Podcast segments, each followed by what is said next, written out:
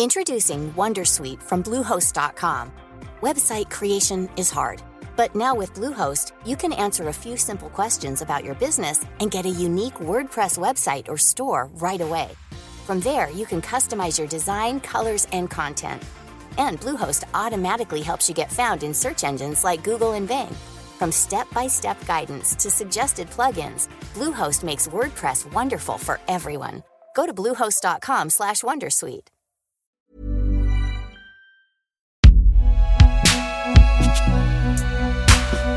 Binge Audio présente. À la fin du dernier épisode, on avait quitté Maëlle dans une situation désagréable, voire traumatisante, l'hospitalisation sans consentement, et toutes les pratiques liberticides et humiliantes qui y sont associées.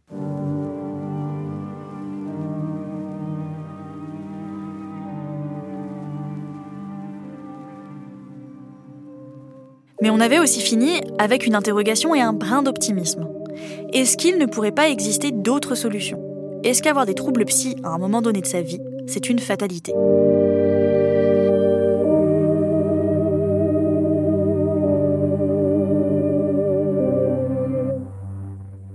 Dans ce dernier épisode, j'aimerais vous parler d'autres initiatives et d'autres pratiques qui apparaissent doucement depuis la fin des années 2000 en France. Ce sont des nouveaux concepts arrivés du monde anglo-saxon comme le rétablissement, la paire aidance ou encore l'empowerment qui viennent bousculer la manière dont on pense et on pratique la psychiatrie. Ce sont des mouvements créés par et pour les personnes qui vivent avec des troubles psy pour mieux vivre avec au quotidien. Bah, le basculement, c'est d'arrêter de dire que c'est une maladie incurable déjà. Euh, moi, je dirais même arrêter de dire que c'est une maladie, quoi. Bienvenue dans le quatrième et dernier épisode de cette série, La santé mentale dont vous êtes le héros. Épisode 4, Comment vivre sa vie avec un trouble psy.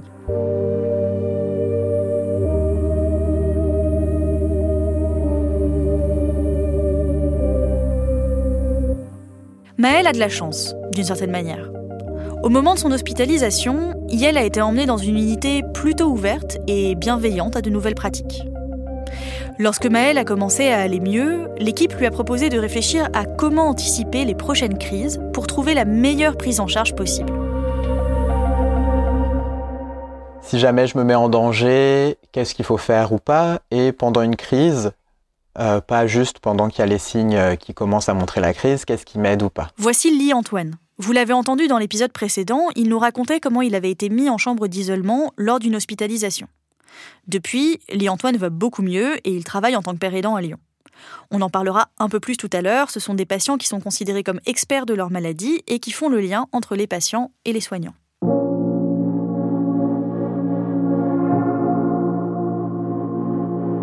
Qui est-ce que je désigne comme personne de confiance? À quel moment est-ce que la personne de confiance doit prendre le relais et où je ne suis plus en mesure de prendre une décision? C'est quoi les signes qui montrent que ça commence à aller moins bien? Quand ça commence à aller moins bien, qu'est-ce qui m'aide? Qu'est-ce qui m'aide pas? Quand est-ce qu'aussi on voit que c'est la fin de la crise et qu'on peut euh, arrêter le plan de crise? Ces questions permettent d'élaborer ce qu'on appelle des directives anticipées. Les directives anticipées, c'est un peu un mode d'emploi personnalisé. C'est un espèce de mélange entre un plan de crise, un plan de bien-être, etc., que la personne, elle pourrait avoir toujours sur elle pour se souvenir ce qui lui fait du bien ou pas, pour euh, pouvoir repérer plus facilement ses symptômes et, euh, et pouvoir le gérer aussi toute seule, quoi. L'idée de ces directives anticipées, c'est d'apprendre à se connaître pour éviter au maximum les crises. C'est des signaux qu'on peut repérer soi-même ou que des personnes extérieures pourraient repérer et qui disent là, il faut commencer à faire attention. Qu'est-ce qu'il faut mettre un peu en place? Qu'est-ce qui peut t'aider ou pas? Ça sert aussi à mieux communiquer avec ses proches et avec les soignants. L'étude qu'on a faite et qui vient de se terminer avec les résultats qui sont en cours actuellement euh, ont montré que les personnes qui avaient rédigé leurs directives anticipées en psychiatrie avaient eu beaucoup moins d'hospitalisation sous contrainte, avaient été beaucoup moins hospitalisées en général, avec des durées d'hospitalisation beaucoup plus courtes.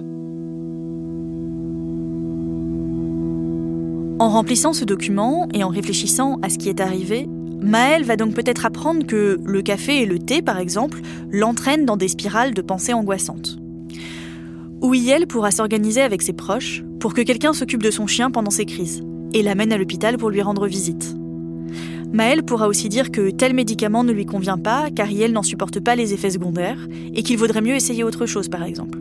À l'heure actuelle, les directives anticipées, c'est encore une pratique de niche. Elles sont incitatives pour le moment, ces directives anticipées en psychiatrie. Mais l'idée, c'est qu'elles soient mises dans le dossier médical de la personne, qu'elles soient partagées avec les proches, avec les soignants, et où ce soit appliqué le maximum. Donc l'idée, c'est que ce soit un document officiel, légal, généralisé, et euh, non incitatif qui soit euh, pas obligatoire au niveau du respect de, ce qu'a demandé la personne. Donc euh, on travaille là-dessus avec des administrations, avec bah, les contrôleurs généraux des lieux de privation de liberté, etc. Les directives anticipées, ça permet de rester décisionnaire, dans un moment où traditionnellement on retire aux personnes comme Maëlle leur pouvoir de décision. Donc l'idée n'est pas forcément que les patients aient le pouvoir sur euh, ce qui peut se passer euh, en psychiatrie, mais que ça devienne un peu des services d'accompagnement euh, à une meilleure santé mentale, quelque chose comme ça, et où la demande de la personne prime. C'est aussi ce que m'expliquait Vincent Girard. Il a exercé comme psychiatre et a travaillé en santé publique à l'Agence régionale de santé de la région PACA les directives anticipées font partie d'une tendance plus générale, celle de l'empowerment, ou empouvoirment en français. Au moment de la crise, mais aussi sur toute la vie. C'est redonner du pouvoir aux gens et c'est euh, bien dire aux gens que c'est eux les, euh, les commandants du navire de leur vie, euh, les experts de leur vie, ceux qui décident en tout cas s'ils veulent rester malades et qu'ils veulent euh, avoir un certain nombre de symptômes qui les dérangent pas, euh, il y a des gens, ils entendent des voix, ils leur disent mais moi mes voix en fait elles me plaisent, j'ai pas envie de les faire partir, c'est pas ça le problème quoi. La paire aidance, c'est le genre de nouveau métier qui a émergé dans cette logique d'empouvoirment. Ce sont donc des patients ou des anciens patients. On considère qu'ils ont acquis un savoir expérientiel important, tant sur leur maladie et ses symptômes que sur le système de santé. Généralement, ils ont aussi fait une formation en plus pour travailler au sein des équipes de soins. En fait, le père aidant, il est un peu dans un interstice, un peu en équilibre entre les, soignants, enfin les professionnels de santé qui ont des savoirs académiques et les, euh, entre guillemets, patients, en tout cas les personnes accompagnées dans les services de santé mentale, où euh, bah, on est professionnel au même titre que les autres professionnels avec un regard différent. Et on est aussi usager de la psychiatrie, ou en tout cas on l'a été. Et donc, euh, je ne sais pas si on est de l'autre côté du tunnel, mais en tout cas, on est des personnes qui allons mieux et donc avec une forme de transmission d'espoir autant auprès des équipes que des personnes euh, qui, bah, pour le moment, n'ont pas forcément d'espoir d'aller mieux. Dans le cadre des directives anticipées, par exemple, le père aidant peut jouer le rôle d'interprète entre le patient et les soignants. Par exemple, euh, ils vont dire, bah, il y a une personne qui m'avait dit, je veux arrêter mon traitement. Et donc j'ai discuté avec elle et je fais, bah en fait, euh, pourquoi? Je bah en fait, je veux pas arrêter d'un coup, mais il y a ça qui me saoule, ça, ça, ça, machin. Et donc, euh, bah, c'est quoi les effets secondaires, c'est quoi ce qui est compliqué, pourquoi, etc. Lequel médicament vous convient le plus, est-ce que c'est, enfin voilà et où du coup c'était plus simple pour elle de s'adresser au psychiatre et qu'elle soit comprise. Sinon, euh, souvent quand on dit à un psychiatre je vais arrêter mes médicaments, il va dire bah la personne va moins bien et elle fait un refus de soins. Beaucoup d'initiatives d'empowerment naissent aussi entre les personnes concernées. C'est ce que fait Amélie Koulanda avec le collectif Perspective.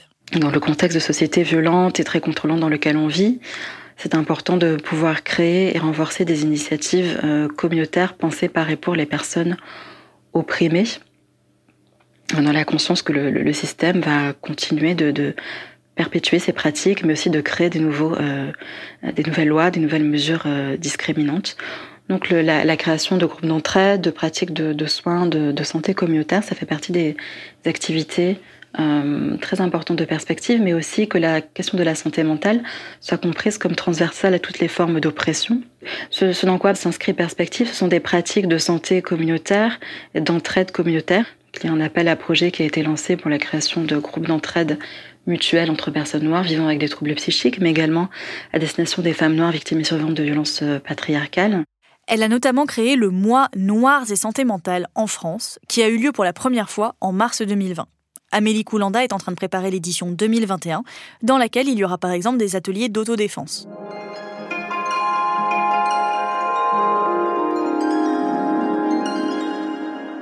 Cette entraide mutuelle s'est aussi beaucoup développée sur Internet, dans des groupes sur les réseaux sociaux. Ça a beaucoup aidé Camilla du collectif SOS Psychophobie.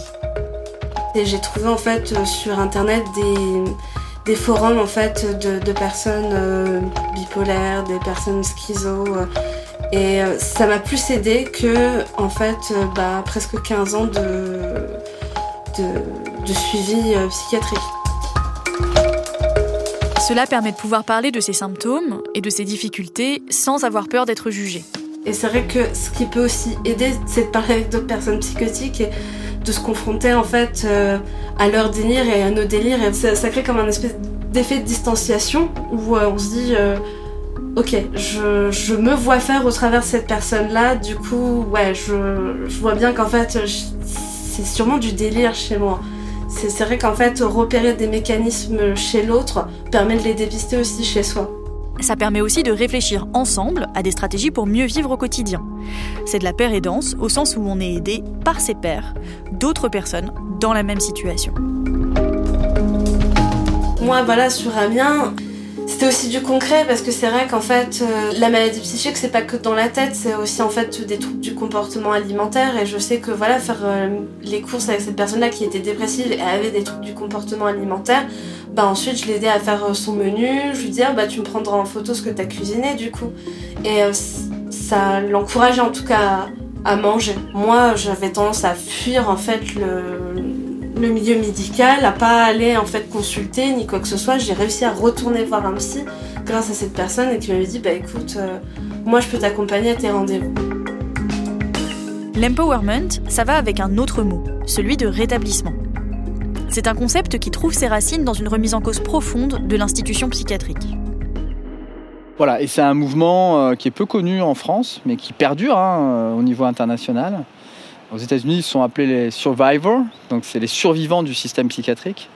Le mouvement citoyen euh, en Italie, il est né aussi euh, en post-guerre immédiate de la prise de conscience que les infirmiers psychiatriques et les, soignants qui avaient été, euh, qui travaillaient dans les asiles psychiatriques quand ils sont allés dans les camps de concentration, quand ils sont revenus, enfin pour ceux qui sont revenus, qui ont survécu, ils ont dit mais en fait c'est un peu la même chose quoi, ce qu'on ce qu'on organise dans, dans nos asiles avec ce qui été fait dans les camps de concentration.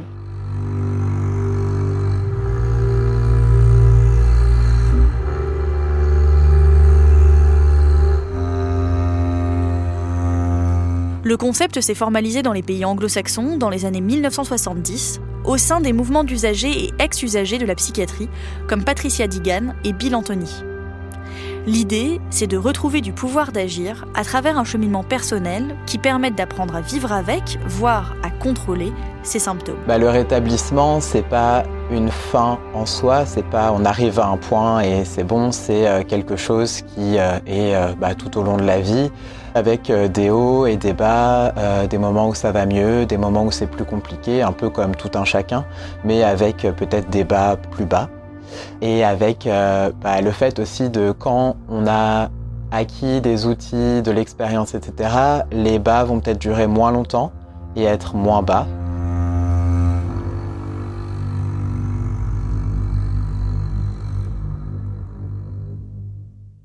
On utilise le mot rétablissement et non guérison par exemple, parce que ça permet de remettre la maladie à sa place. Maëlle n'a pas seulement des crises d'angoisse violentes ou une dépression. C'est une donnée parmi tant d'autres de sa vie. Parmi ses projets, ses envies et ses besoins. On guérit d'une maladie, mais on se rétablit en tant que personne. En ayant comme horizon une vie autonome et satisfaisante. C'est-à-dire qu'au lieu de travailler sur, euh, sur des, euh, des, problèmes qui sont définis par les médecins, on travaille sur le bien-être des gens, ce qui est quand même la logique. Hein. La question, c'est est-ce qu'on est là pour euh, régler des problèmes euh, que nous, on a définis comme étant des problèmes, c'est-à-dire la norme en fait, ou est-ce qu'on est là euh, pour aider les gens à être heureux quoi? Aude Caria, du Psychom, explique que cette notion va également contre une idée reçue sur la maladie mentale. Elle serait définitive. En fait, il y a un certain nombre d'études euh, d'études au long cours qui ont euh, suivi euh, des personnes qui ont reçu des diagnostics, par exemple, de troubles bipolaires ou de schizophrénie, et qui les ont suivis sur plusieurs dizaines d'années, et qui ont montré que il y a entre 50 et 70 des gens qui se rétablissaient et qui pouvaient avoir une vie satisfaisante, ne plus avoir de symptômes, ne plus être hospitalisés, etc. Donc ces études-là, elles vont à l'encontre des, des idées reçues sur les troubles psychiques.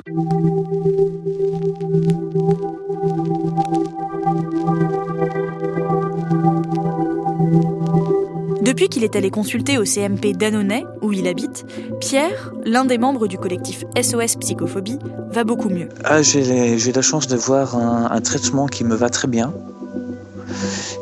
Il ne fait pas tout, mais je doute qu'on puisse euh, un jour trouver un traitement qui fasse tout, tant les spécificités de, des diverses euh, folies euh, sont, sont variées, spécifiques. C'est impossible d'avoir un traitement qui fasse tout. En revanche, il n'utilise pas le mot de rétablissement. Non, je ne mettrai pas ce mot. Je mettrai pas ce mot. Je mettrai le mot rétablissement le jour où j'aurai appris à me passer des médicaments. J'essaierai, pas aujourd'hui, pas demain. Quand j'aurai stabilisé mon existence, j'essaierai de, de, réduire les neuroleptiques jusqu'à jusqu'à m'en passer et euh, d'apprendre euh, à, cohabiter euh, sereinement avec les hallucinations. Ma problématique, c'est l'hallucination auditive. Parce que c'est celle-là qui, c'est celle-là qui réellement pénible, qui était lancinante, qui me friait le cerveau c'est avec elle qu'il va falloir que j'apprenne à négocier le jour où je, déciderai d'arrêter le traitement. Les médicaments, c'est une option et ça peut aider, mais ce n'est pas la seule chose qui permet d'aller mieux. Camilla a commencé à avoir des psys à l'âge de 4 ans. Et en grandissant, les solutions que lui proposait la psychiatrie ne lui convenaient pas. Depuis ses 16 ans, elle est dans une logique d'empowerment et d'autogestion de ses troubles. C'est tout un travail, hein. c'est vrai que il y a, y a, même des moments où je replonge un petit peu et je réussis plus trop à faire le distinguo. Mais euh, c'est possible de le faire avec beaucoup de travail, mais euh, ça, on me le proposait pas. Et ça, c'est des choses que j'ai pu ouais, voir sur. Euh, enfin, comprendre en parlant avec des gens sur internet. Mais voilà, c'est. Il y a toujours une toupie qui tournera dans ma tête, il y a toujours une part de, qui dira Oui, mais tu sais au fond que c'est vrai. Et voilà, je, me force au moins à ce qu'on va dire il y ait 80% de moi qui se disent Non, je sais que c'est pas vrai, je délire. Et il y a une partie qui se dit oui, mais quand même. Donc oui, on est toujours en espèce de, double visage de Janus vis-à-vis du délire. Mais c'est important en fait de pouvoir, euh, au moins dans le quotidien, réussir à cloisonner pas rentrer trop là-dedans. C'est comme laisser ça de, côté. Et moi, voilà, j'ai réussi à cloisonner ça par le biais de l'écriture. De... Voilà, c'est dans une sphère bien... Je, je peux exprimer tout ça. Ça a le droit d'exister dans une sphère spécifique.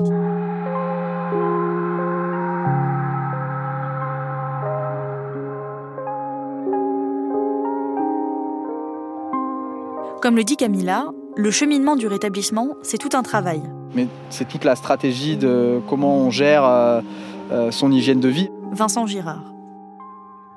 Je dis toujours aux gens qui ont des troubles psychiques, il faut vous considérer comme des sportifs de haut niveau. C'est-à-dire que vous n'avez pas le droit, vous devez être hyper discipliné, vous n'avez pas le droit à l'erreur, vous devez avoir une vie euh, hyper saine, vous devez choisir euh, les gens que vous fréquentez, les gens qui vous énervent, les gens qui n'ont qui, pas un regard bienveillant, qui n'ont pas un regard positif sur vous, euh, vous les voyez plus. Euh, s'il y a des gens dans votre famille, votre père, votre mère qui est maltraitant, qui a été maltraitant, bah, vous vous mettez à distance. je pense qu'il faut travailler sur ces traumas aussi. le rétablissement, c'est un chemin personnel. Voilà, je pense que chacun doit développer sa propre stratégie. Maintenant, il y a des lignes de force. Euh, les lignes de force, c'est euh, être entouré de gens, euh, comme je l'ai dit, avec un regard bienveillant, développer des moments de vie agréables.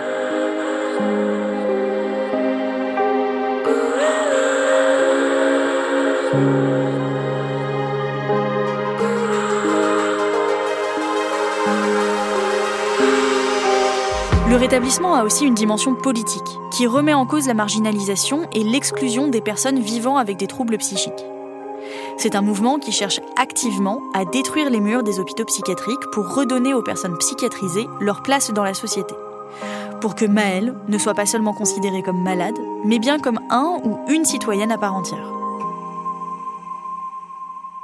Je pense qu'on a voulu euh, médicaliser un problème qui est un, qui est un problème social et politique. Ça rejoint la notion de psychotrauma dont on a parlé dans l'épisode 1. Dans une hypothèse de travail aujourd'hui, la communauté scientifique est dans une hypothèse euh, où elle, rapproche les processus de rétablissement euh, des processus de réparation euh, d'accidents, de traumas, de, de, choses qui se sont qui se sont vraiment passées et pas de choses qui apparaissent comme ça ce qui me plaît beaucoup dans le rétablissement, c'est euh, l'espoir. C'est-à-dire qu'on sait que des gens qui ont des, des, euh, trajectoires de vie très difficiles, euh, qui se retrouvent à la rue, qui ont, qui ont, été violés, frappés, maltraités, ballottés par l'histoire, la petite et la grande histoire, voilà. bah, ils arrivent à s'en sortir. Et ça, c'est vachement important. Et ils arrivent à s'en sortir grâce à des choses qui ne sont pas de l'ordre de la médecine. Et là, on revient à ce dont on parlait dans les deux premiers épisodes le mal logement, la précarité, le racisme et les différentes oppressions, ce sont autant de facteurs qui contribuent à faire émerger des troubles. Lutter contre ces maux sociaux, ça fait partie de la dimension politique du rétablissement. Je pense que le, plus pertinent, c'est l'approche par le contexte de vie. C'est comment on aide les gens à, retrouver euh, une place dans la société. Je pense que ça, c'est ce qui marche le mieux. On le sait, hein, de toute façon. C'est déjà de redonner une place euh, pleine et entière à tout le monde. C'est arrêter d'être dans un monde où il y a eux et nous. Quoi. dès qu'on dit ça, ben, on est en train de, construire des prisons et de. On, est, les maçons de l'asile et des prisons. Quoi. Alors bon, Sachez quand même que tout le monde n'est pas d'accord sur le fait qu'on peut empêcher les troubles mentaux d'apparaître et que les pratiques tournées vers le rétablissement sont encore loin d'être la norme. Mais Vincent Girard me disait que ça progresse quand même, surtout chez les jeunes psychiatres. Apprendre à vivre avec ces troubles, petits ou grands, ça permet aussi d'arrêter de se considérer comme malade, comme anormal. Ça permet de faire la paix avec soi-même et avec son fonctionnement. Et en fin de compte, Camilla me disait que c'était un cercle vertueux. Ça, voilà, ça c'est une, euh, une, opinion qui est en fait euh, un peu marginale, mais en tout cas ne pas se considérer uniquement comme malade. En fait, c'est une autre façon de fonctionner euh, psychiquement. Est-ce que c'est forcément de la, de la maladie? Donc, moi, je considère c'est de la maladie quand cela me fait souffrir, quand cela m'empêche d'être fonctionnel. Après, c'est ma façon d'être, c'est ma façon de fonctionner. Et ça m'a aidé, en fait, voilà, à, à, trouver une certaine forme de rétablissement euh, parce que j'ai quitté une certaine forme de haine de soi, une certaine forme de fatalisme et me dire, euh, ok, bah moi, mon cerveau, euh, il va créer des trucs qui n'existent pas. C'est au fil du temps, j'ai remarqué que même mes délires étaient moins violents envers moi-même j'étais dans un rapport peut-être plus apaisé et même mes hallucinations sont devenues un peu plus calmes.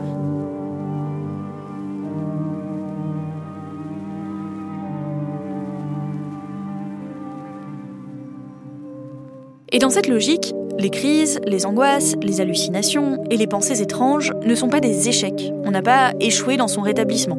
Elles font juste partie de nous. Et chaque crise permet d'en apprendre un petit peu plus sur soi.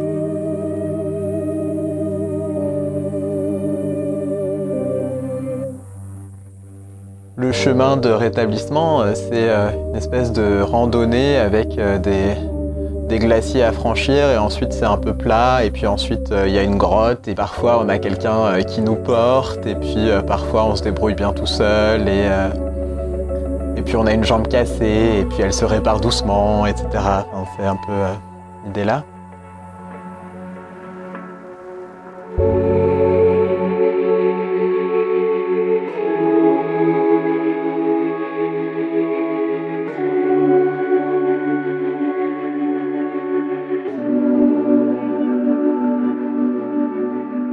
La bonne nouvelle, pour Maëlle et pour nous tous et toutes, c'est que toutes ces réflexions-là, elles peuvent être appliquées au quotidien, dès qu'on sent qu'on va un petit peu moins bien. Sans considérer non plus que le moindre moment de tristesse est le signe d'une dépression qui pointe son nez. Hein. Car bon, il ne s'agit pas non plus de considérer qu'on ne devrait jamais être triste ou jamais fonctionner au ralenti. Ça fait aussi partie de la vie. Les conseils du rétablissement disent quelque chose de très simple en théorie, mais de bien plus difficile à mettre en pratique. Ça dit prenez soin de vous. Prenez soin de votre corps, de vos relations, créez des moments de vie agréables, écoutez vos émotions, écoutez-vous, tout simplement. Apprenez à vous connaître et n'hésitez pas à demander de l'aide quand ça ne va pas. Maëlle, Pierre, Camilla, Lee et les autres ont tous été obligés d'y faire particulièrement attention, parfois dès très jeunes. Mais en fait, ça vaut pour tout le monde.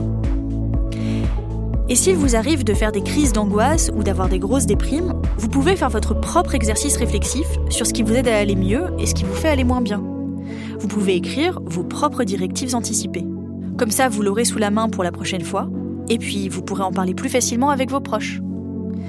Et si vous avez besoin d'un guide, le Psycom a un document en ligne, gratuit, qui s'appelle Mon GPS. Et de manière générale, sachez que le Psycom, c'est un site ressource très riche.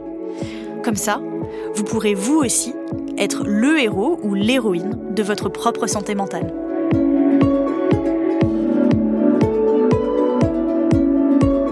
Merci à Adélie Pojman-Ponté pour cette série réalisée par Mathieu Thévenon pour Programme B, qui, comme vous le savez, est un podcast de Binge Audio, préparé par Lauren Bess. Abonnez-vous sur votre appli de podcast préféré pour ne manquer aucun de nos épisodes. Facebook, Twitter, Instagram pour nous parler. Et à lundi pour un nouvel épisode.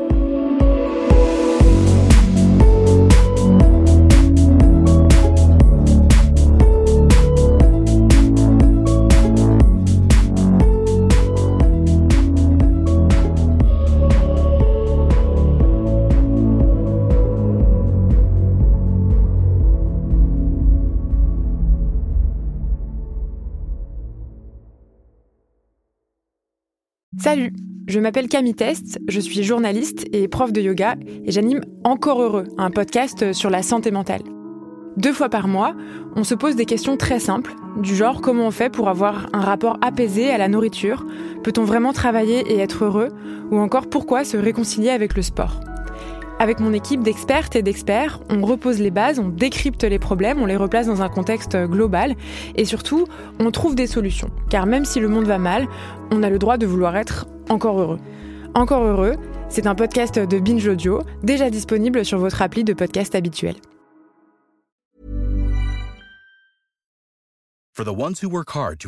Crew and the ones who get in early so everyone can go home on time, there's Granger offering professional grade supplies backed by product experts so you can quickly and easily find what you need. Plus, you can count on access to a committed team ready to go the extra mile for you. Call, clickgranger.com, or just stop by. Granger, for the ones who get it done.